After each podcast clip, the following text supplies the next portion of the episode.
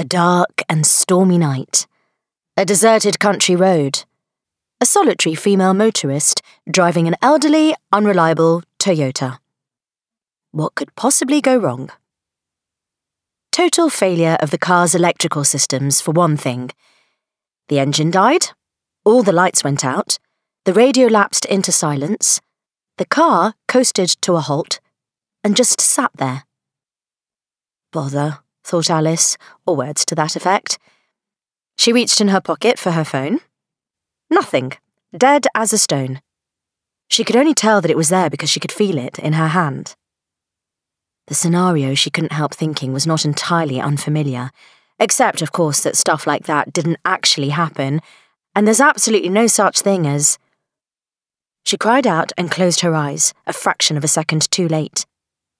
The brilliant white light all around her was painful, unendurable. Oh, come on, she screeched at it. She could feel its warmth on her skin. The car was floating, as if on water. She risked opening one eye just a bit, but all she could see was dazzle. A scooped out feeling in her tummy suggested that the car was rising, none too steadily, as though a magnet had clamped to the roof and a winch was reeling her in. Terror flooded her, as if she'd left the window open in a car wash, together with the soft, scornful whisper of a tiny voice in the back of her head This can't be happening, this is silly. A gentle shudder coming up through the floor via the shock absorbers.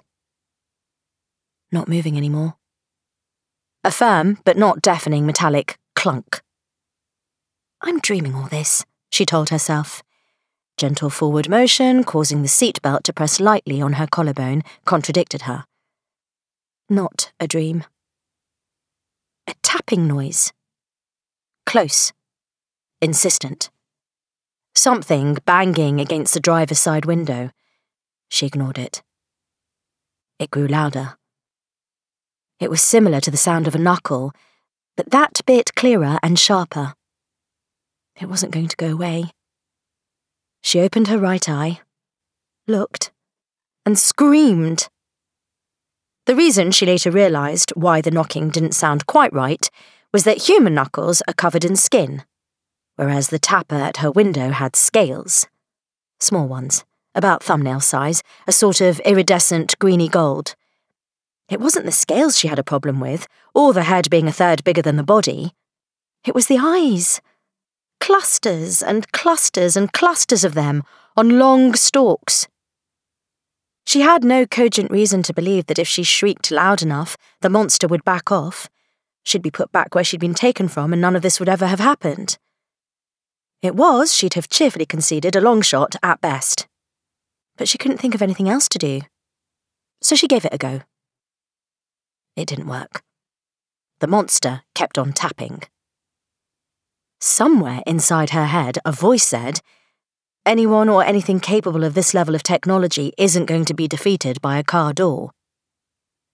She stopped screaming and pressed the window wind down button. It didn't work, of course. Then it did. The monster lowered its head, though it took care not to let any part of its anatomy actually enter the car. It was, she realised, respecting her personal space. Earth? The voice was inside her head, but she knew beyond a shadow of a doubt that it hadn't come from her. Telepathy, it said. This is Earth, right? She discovered that you can't lie to a telepathic species. Yes, said her mind, a moment before her lips could shape the word no. Oh well. Parcel for you. Excuse me? Parcel for you. Delivery. Understanding gradually seeped through her, like melting ice dripping off a roof. Oh, she thought. Right. Do you need me to sign for it? A sea blue laser beam hit her between the eyes. No need, we scan. Have a nice 9.160305343511145 times the half life of silicon 31. You what? Something scrabbled in her mind for the right word. Day. Have a nice day.